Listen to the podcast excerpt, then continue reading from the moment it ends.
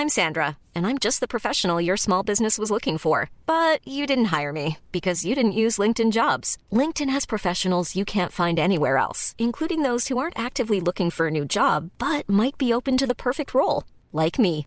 In a given month, over 70% of LinkedIn users don't visit other leading job sites. So if you're not looking on LinkedIn, you'll miss out on great candidates like Sandra. Start hiring professionals like a professional. Post your free job on linkedin.com/people today. Et là, qu'est-ce que j'entends? Non mais attends, tu vas jamais me croire. Là, j'entends un podcast de Binge Audio. Salut, c'est Thomas Rozek. La science médicale a connu une année très compliquée, pour les raisons que vous savez, mais pas que. Car avant même de plonger tête baissée dans le long tunnel du Covid, un scandale commençait à la secouer sévèrement. En novembre 2019, la journaliste Anne Jouan révélait dans l'Express l'état déplorable du centre de don des corps de l'université Paris-Descartes, ce lieu censé représenter l'excellence universitaire et recueillir avec toutes les précautions et le soin nécessaire les dépouilles de celles et ceux qui avaient fait le choix d'offrir leur corps à la science.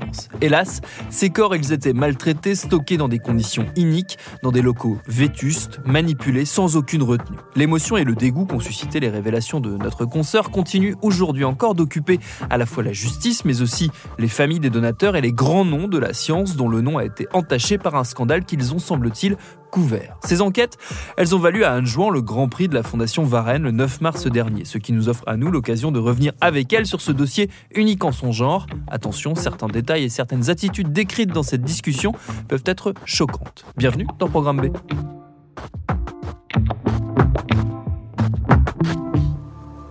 Au cours de notre enquête, nous avons découvert un document de janvier 2012 de la médecine du travail de l'Université Paris-Descartes. Ce document pointe un certain nombre de dysfonctionnements comme les problèmes de tabagisme et d'alcoolisme du personnel travaillant au centre du don des corps, au point qu'un mégot a été retrouvé dans les viscères d'un cadavre.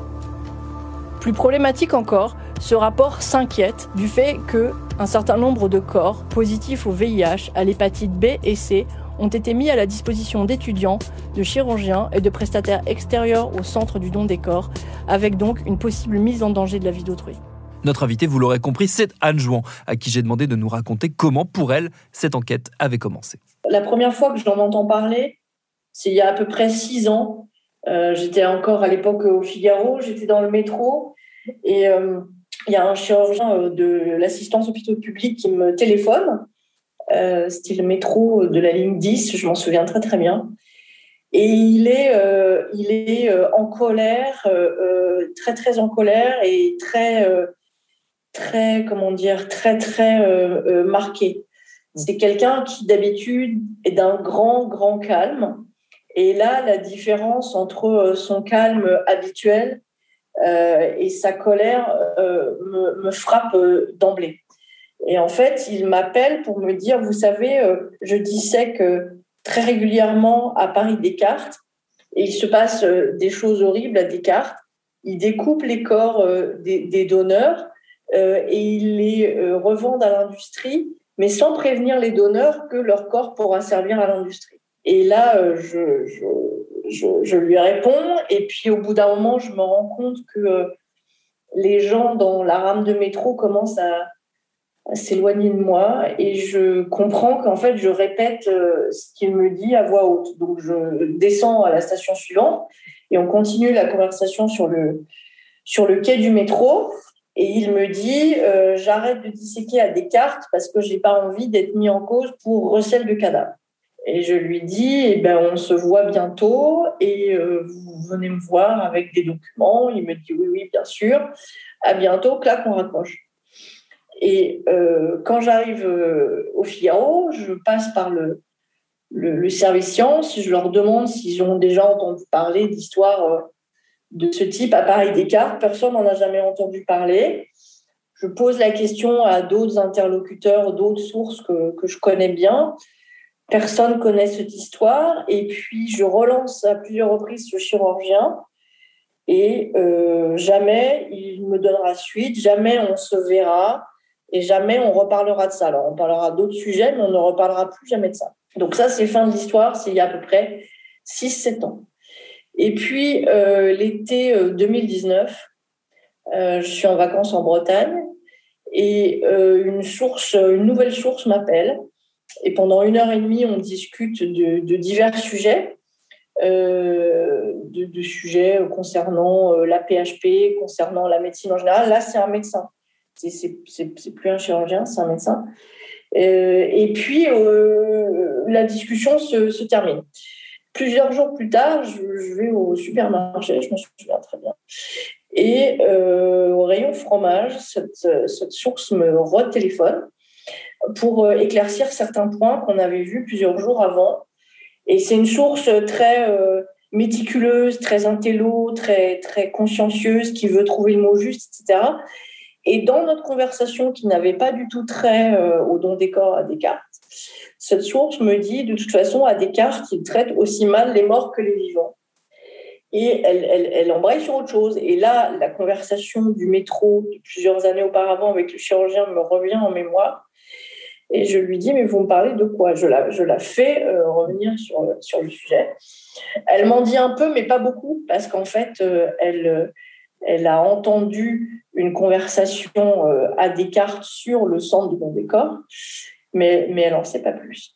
Et là, je me dis, ben, en fait, le chirurgien du métro et le médecin du supermarché parlent de la même histoire, il se passe bien des choses à l'écart. Et en rentrant de vacances, euh, je commence à, à travailler le, sujet et l'article sort euh, fin novembre, donc euh, quelques semaines plus tard. Comment est-ce qu'on enquête sur un secteur aussi tendu, j'ai envie de dire, qu'un centre de don des corps, à savoir où se mélange à la fois euh, de l'intime, de la science, plein de zones où il est difficile d'enquêter. Là, il coche un peu toutes les cases, ce, centre Paris-Descartes. Comment est-ce qu'on rentre dans euh, les secrets potentiels de, de ce genre d'endroit? Bah, En fait, comme dans toutes les histoires et comme dans tous les secrets, il n'y a pas de, a pas de différence structurelle. La différence, c'est une différence euh, affective, euh, émotionnelle, mais qu'il faut d'emblée, mais comme pour euh, quelques autres histoires, qu'il faut d'emblée mettre, mettre de côté. C'est-à-dire que si vous commencez sur ce sujet et vous avez envie de vomir dès que les gens vous racontent ce qu'ils savent, c'est sûr que vous n'allez pas aller très loin. Donc en fait, il faut réussir à mettre euh, tout euh, l'affect et tout le, tout le, tout le sentiment euh, de côté pour aller le, plus loin possible dans l'enquête et faire, et faire ce qu'on sait faire. Et on le fait d'autant plus efficacement que justement, on n'est pas menotté par cette envie de vomir quand, quand, quand, les gens vous parlent. Mais c'est un choix que vous faites dès le début. Et puis, il faut aussi admettre que quand euh, je commence et que les gens me parlent, au départ, ils sont pas très loquaces. Et c'est la mise euh, bout à bout de toutes ces petites confidences, de ces demi-aveux, etc., qui fait euh, grossir la, la, boule de neige pour faire un bonhomme de neige, pour faire un igloo, etc. Et puis ramasser un document, puis deux, puis trois, puis finalement plein, jusqu'au jour où je, récupère les photos. Et c'est vrai que dans cette enquête, le moment décisif, le moment de bascule plus exactement, c'est le moment où euh, les photos euh, arrivent euh, entre mes mains. Et quand je me retrouve face à des interlocuteurs qui n'ont pas envie de parler ou qui disent les choses à moitié, et que je leur montre les photos, là, ils ouvrent les vannes. Et il y en a un qui me dira, de toute façon, vous savez déjà tellement de choses que c'est plus la peine de, de rien cacher. Mais euh, je pense que pour revenir à votre question sur le comment, euh, comment on, s'y met, si d'emblée on se dit que c'est horrible, euh, c'est sûr qu'on n'ira pas loin. Il y a un autre point qui est important, c'est que justement ce refus de vouloir se confronter à l'horreur, parce que je vois pas d'autre façon de le dire, c'est aussi l'une des raisons qui a fait que pendant 30 ans, ce, cette horreur a pu a pu, euh, a pu perdurer. Donc, euh, vouloir s'y confronter, euh, accepter de s'y confronter plus exactement, c'était aussi une façon de mettre un terme à cette barbarie, je crois. Ça a été quoi les réactions, euh, autant du côté de l'institution, donc de, de l'université euh, Paris-Descartes, que euh, des familles, parce qu'elles ont été très importantes, les familles aussi, les familles de ces personnes qui avaient donné leur corps à la science en pensant faire un geste altruiste et qui se sont retrouvées mêlées à cette histoire horrible, cette histoire d'horreur, comme, vous le, comme vous le décrivez très justement. Alors on va commencer d'abord par les familles. La réaction des familles, c'était notre obsession à l'Express quand on a euh, euh, mis en place le papier, quand je dis mis en place, c'est-à-dire euh, est-ce qu'il faut publier ou pas les photos, comment on va le présenter et pour moi, comment on va l'écrire. quand on en a parlé avec Bruno Koch, qui est le, rédacteur en chef sciences médecine de, de l'Express, c'était quelque chose qui nous, qui nous obsédait parce qu'en fait, vous l'avez bien compris, l'information de l'existence de ce charnier ne vient pas des familles. Donc on savait que les familles l'apprendraient en lisant le journal. Et c'était vraiment euh, oui, une obsession de savoir comment elles allaient réagir, comment elles allaient le prendre. Ça, on avait compris qu'elles le prendraient très mal. Mais on essayait au maximum de les préserver. Et les préserver, pour moi, ça voulait dire trouver absolument le mot juste. Alors c'est déjà quelque chose qui me qui m'obsède en, général quand j'écris un papier. Mais là, c'était euh, puissance 10. Il fallait absolument que le mot soit juste, parce que comme on avait choisi de ne pas montrer les photos, on savait que chaque mot serait scruté euh, de, de, de, près, notamment par, par les familles. Donc ça, c'était vraiment le, notre mantra, comment les familles allaient réagir et comment on pouvait, tout en racontant l'horreur, les préserver au maximum. Pour euh, la deuxième partie de votre question concernant les réactions des institutions, bah, c'est très simple. Euh, quand on a bouclé le papier et que j'ai passé toute la série de coups de fil pour euh, le contradictoire, c'est-à-dire en appelant soit Axel Kahn, l'ancien président de Descartes, soit Antoine Ténière, qui, avait ses bureaux aussi à l'époque et qui est devenu conseiller Covid d'Olivier de, Véran, quand j'ai appelé le doyen Freelander, quand j'ai appelé euh, Frédéric Dardel, qui était l'ancien président de Descartes et le conseiller de Frédéric Vidal à la recherche, tout ce, tout ce, petit monde s'est parlé. Euh, ils se sont prévenus les uns les autres qu'il y aurait, y aurait un, un, papier qui sortirait. Et quand le quand l'article est sorti le soir même, puisqu'en fait il est sorti le soir euh, sur Internet et le lendemain dans, le, dans la version papier, quand il est sorti le soir sur Internet, L'université a présenté immédiatement ses excuses. Euh, les ministres de la Recherche et de la Santé ont décidé la fermeture du centre, ont diligenté une inspection euh, euh, IGAS et enseignement supérieur.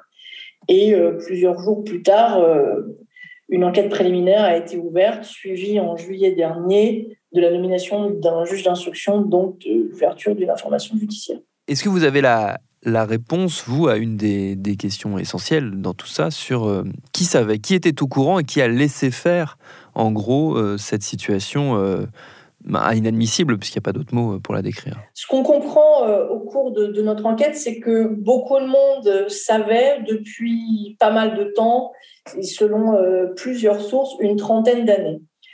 Pour les documents qui attestent de cette connaissance du contenu des, des, chambres froides et des conditions de préservation des corps. Donc, conditions de préservation des corps, ça veut dire euh, chambre froide qui ne marche pas, panne à répétition, température de 17 degrés dans les chambres froides, ça veut dire des corps qui se décomposent, présence de rongeurs qui mangent les corps de telle sorte que quand les corps sont donnés à la dissection, on recouvre les parties qui sont euh, mangées pour pas que les, les médecins ou les étudiants euh, les, les, les voient.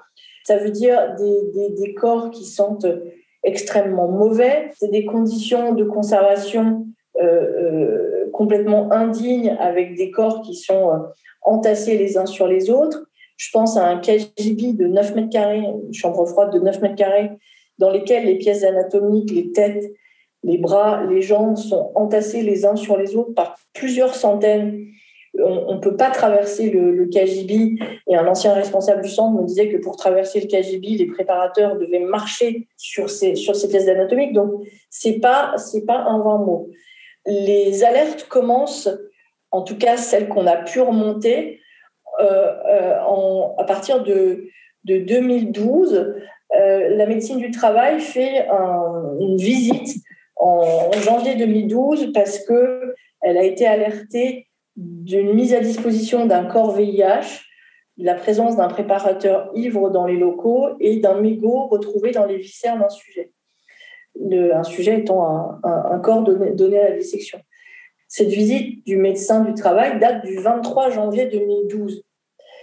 Euh, à l'époque, le nouveau euh, président de l'université prend ses fonctions. Il s'appelle Frédéric Bardel. C'est lui qui deviendra par la suite le conseiller de Frédéric Vidal au ministère de la Recherche. Et le président euh, précédent s'appelle euh, Axel Kahn, le, généticien, aujourd'hui euh, président de la Ligue contre le cancer.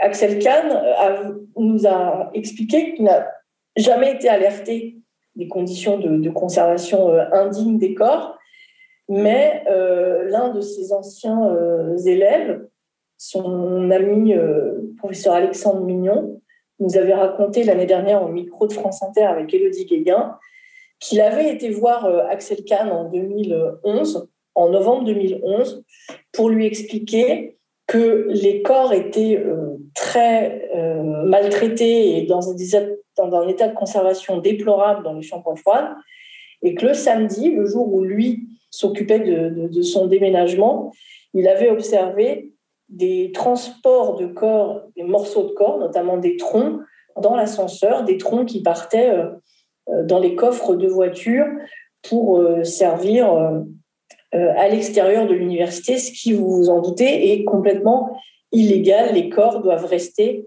à l'intérieur de l'université.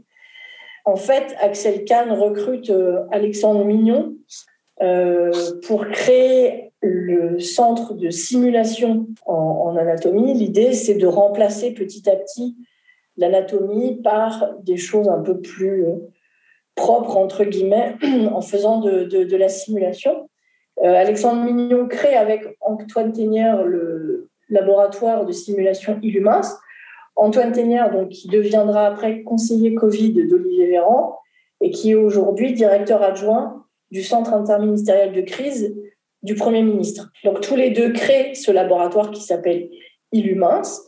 Et euh, un, jour de novembre donc 2011, Alexandre Mignon va voir Axel Kahn et lui fait part de ce qu'il a observé le samedi dans les ascenseurs du centre du don des corps et dans les frigos du, centre. Et Axel Kahn nous certifie que la, que cette discussion n'a jamais eu lieu et qu'il n'était absolument pas au courant de ce qui se passait au centre du don des corps. Ce qu'il faut préciser pour vraiment tout, tout dire, c'est que suite à cette euh, déclaration d'Alexandre Mignon, qui euh, certifie avoir euh, alerté Axel Kahn à l'époque, Axel Kahn a dit qu'il attaquerait en diffamation Alexandre Mignon.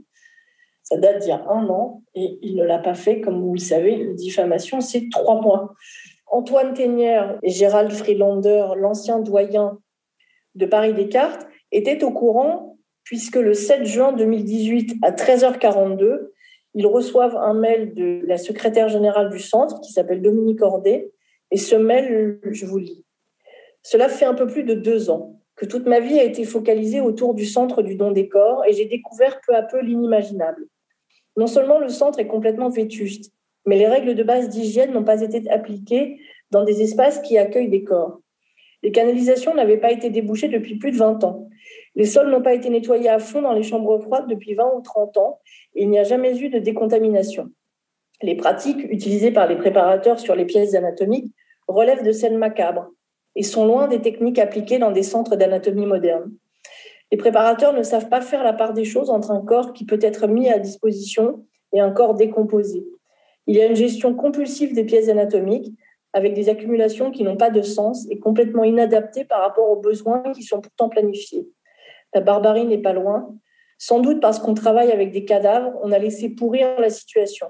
À tous les niveaux, rien n'est rationnel. C'est un immense désordre qui nécessite une remise à plat totale pour retrouver un fonctionnement plus normal avant les travaux. Donc ce mail, il date du 7 juin 2018, 13h42.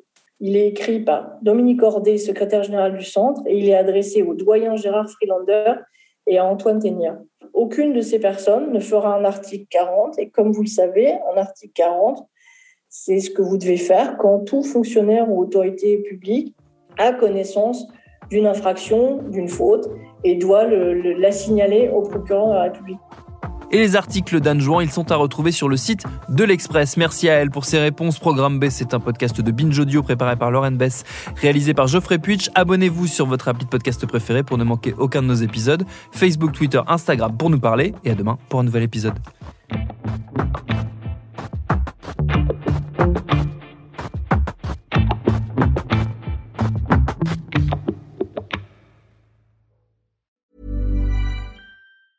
Planning for your next trip? Elevate your travel style with Quince. Quince has all the jet setting essentials you'll want for your next getaway, like European linen, premium luggage options, buttery soft Italian leather bags, and so much more. And it's all priced at 50 to 80% less than similar brands. Plus, Quince only works with factories that use safe and ethical manufacturing practices. Pack your bags with high-quality essentials you'll be wearing for vacations to come with Quince. Go to quince.com slash trip for free shipping and 365-day returns.